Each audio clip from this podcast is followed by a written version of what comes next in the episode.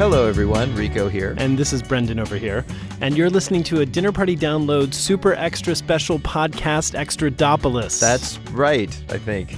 This is a podcast-only mini episode featuring a couple of performances we recorded at our live show in Santa Monica, California this summer.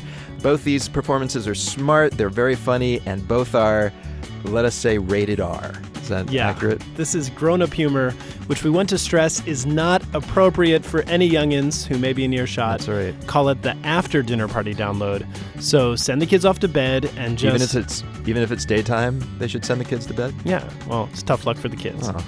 Send them to bed. Then huddle close to your laptop or whatever it is you listen to and enjoy this show in the company of sophisticated adults. Consider it our gift to you for being old. You're welcome. In a little bit, we'll hear two funny ladies known as Garfunkel and Oates. They are the stars of their own hit I F C T V show. They sing us a brilliantly satirical song which contains some blue language and a slew of metaphors, about half of which will offend someone somewhere. But True. We're starting off with a piece from comedian and author Moshe Kasher. Yes, in two thousand nine, he was named Best New Comic on iTunes, and he co-hosts the comedy podcast The Champs. His first book was a humorous memoir entitled Kasher in the Rye, the true tale of a white boy from Oakland who became a drug addict, criminal, mental patient, and then turned sixteen. Phew. That's all in one title. Yeah. It gives you an idea about what's to come. Uh, but this reading is from his forthcoming second book. It includes super frank sexual themes. Again, this is not family listening, although it is about a pretty cool mom. Here's Moshe Kasher on stage at the Dinner Party Download Live. There was some back and forth here about whether or not this story was appropriate, and we went back and forth. We finally did. Some people uh, thought that it might be a little bit too juvenile or sophomoric or vulgar and sexual, and it was just really disappointing to see that kind of like the finger of censorship even here in uh, public radio. Anyway, this story is called uh, Fart Vibrator. And it's actually not from Kasher in the Rye. It's from uh, a series of, uh, it's from my, my next book. Deaf People Fart. Oh, wait, let me back up. My mother is deaf, so she has no boundaries. The deaf aren't known for their social appropriateness. It's anecdotally known that if you've gained weight since the last time a deaf person seen you, you're likely to receive a hearty greeting of, hello, oh my, you've gotten fat. Why?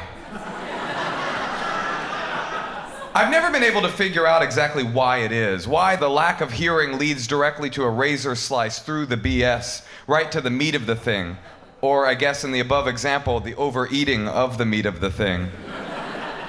Again, deaf people fart. They never seem embarrassed about it, rather they hardly seem to acknowledge that it even happened. It's an interesting thought, isn't it? Without the full scale of exposure to the stimulus that one is to be embarrassed about, one just can't muster the will to be embarrassed. It's not that they don't know that it's embarrassing to us, the hearing people. They know about the rules in hearing society. They've just set up a separate society within the foolish, delicate castle of manners and convention that we hearing people fortify with our nonsense. They know hearing people have decided that a fart is worse than a yawn. They just can't quite care. I'm not sure if they are right and we are wrong. All I know for sure is my mother farts in public. Also, my mother loves masturbation. Kind of like her thing, farting and masturbating. In my house growing up, there was always a prominently displayed Hitachi Magic Wand hanging out on the dresser without any self-consciousness or even attempt to hide it. Do I have to mention that the magic wand is the loudest vibrator available? And then there, right next to it, was always a large purple bottle of Astroglide lube. Yeah, I could never use Astroglide myself. Beyond its horrifying viscosity and ectoplasmic makeup are the terrible images called up in my imagination of my mother slathering the stuff onto her wall plug-in vibrator, whose deep humming kept me awake at night and infiltrated my dreams. Boogeyman, whose spoken language was a mix of Hitachi-esque Japanese and guttural vibratory buzzing. Let me say that again. I can't use Astroglide sexual lubricant because of my mother. Lube in general has a sort of sickly place in my mind. I sometimes perform at this stand-up show in, in Los Angeles that takes place at the Pleasure Chest. a slick modern sex shop with aisles and aisles of the most uh, current toys and whips and edible panties available, and then there, shudderingly, in the corner, an entire monument to the Hitachi Magic Wand, apparently the Eames chair of vibrators. On one entire wall of the place is the most varied array of sexual lubricants you've ever seen. And then, at the top of it all, there is a half-gallon pump squirt bottle of lube that catches my eye every time I see it. A half-gallon bottle of lube. Why does this exist? At what point do you come to the realization that you are having so much sex that it necessitates a pump-action, half-gallon bottle of lubricant? You know, so that you can avoid constantly running out of those pescily small quart and liter bottles of lube. Of course, my mother would be thrilled by that bottle. My mother is thrilled all the time. She's thrilled by my sexuality. She was determined to make sure that I had a healthy and open sex life. How I longed for the sex education that most of my friends at school got instead. Anecdotes passed down from Hustler magazine to older brothers and then to the playground. Third-hand misinformation that had gone through amazing telephone game-like transformations and left us with advice like, always wear a condom all day, every day. That's the only way to avoid pregnancy. Me, I knew too much. Eventually, I did start bringing women home. Mother was thrilled. Once, when I was sixteen, my mother walked in on me and a girl. I was lying, face down, with the covers pulled up over my head, prostrate before the temple of goddess worship when I heard the door to my bedroom open. My mother had walked in on me. Again, I was entirely prone, flat on my stomach. Picture it. Picture it! Using core muscles I did not know I had, I catapulted myself up from my entirely flattened position, the blanket pulled tight around my neck to protect my nakedness. I leapt up and flew through the air, flew over my lover, the blanket billowing behind me like some kind of goddess-worshipping superhero. You know, like Ellen DeGeneres, but with less dancing. And I landed on top of her, covering us both with the blanket. I held my breath. I heard the door close again. Many mothers would have been mad, or at least concerned with what was happening under their roof, but my mother simply told me later that day that she was sorry she had interrupted my private time. That was it. Well, almost. My mother told my grandmother about the incident, and she cornered me the next day to have a little chat. "I've noticed that you've started bringing girls around," she said, looking deeply into my eyes, probing for something. "Well, I just hope that you've been satisfying those women." On what level are you saying that, Grandma? oh, uh, oh, on a sexual level. "You know, your grandfather made me climax every time we made the—" Grandma, never speak to me of this again! This kind of conversation leaves a ton of emotional scar tissue. I still can't deal with it. It's been twelve years since my grandma passed away, and I still can't achieve orgasm with a woman until I scream, "You just got Grandpa Kashered." Then I dump a bag of Werther's Originals on top of her and run out of the room. Sometimes, when I meet a nice Catholic, I get a little misty-eyed in jealousy. "You mean your mom made you feel ashamed to touch yourself? She told you God was watching and he was mad about it? You lucky dog." Still, there's something kind of heroic about it.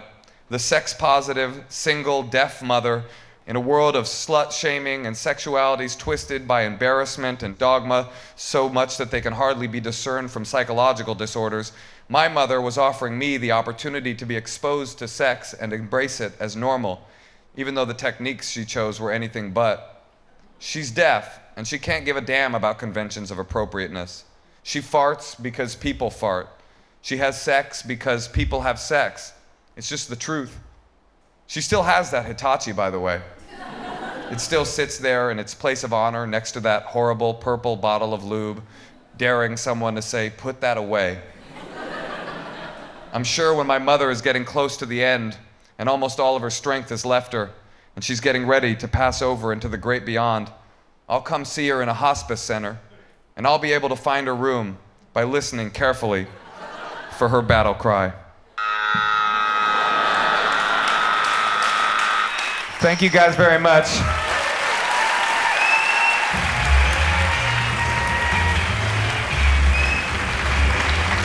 All right, everybody. It, I don't know.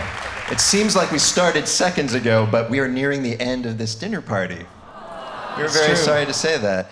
We usually close things out with one for the road, of course, a tune to have you enjoy on your way home, and tonight is no exception. Yes, we've invited a couple of very funny folks to provide us with a song. Their new T V series launches on I F C this summer. Please welcome Riki Lindhome and Kate Micucci, a k a. Garfunkel and Oates. Woo!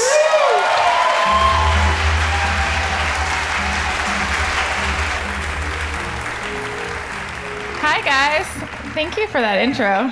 That was so sweet. For those of you at home, my wife just handed me my guitar strap. Hi. Oh, you're so far away. I know, let's get closer, because oh. I missed you. Oh, me too.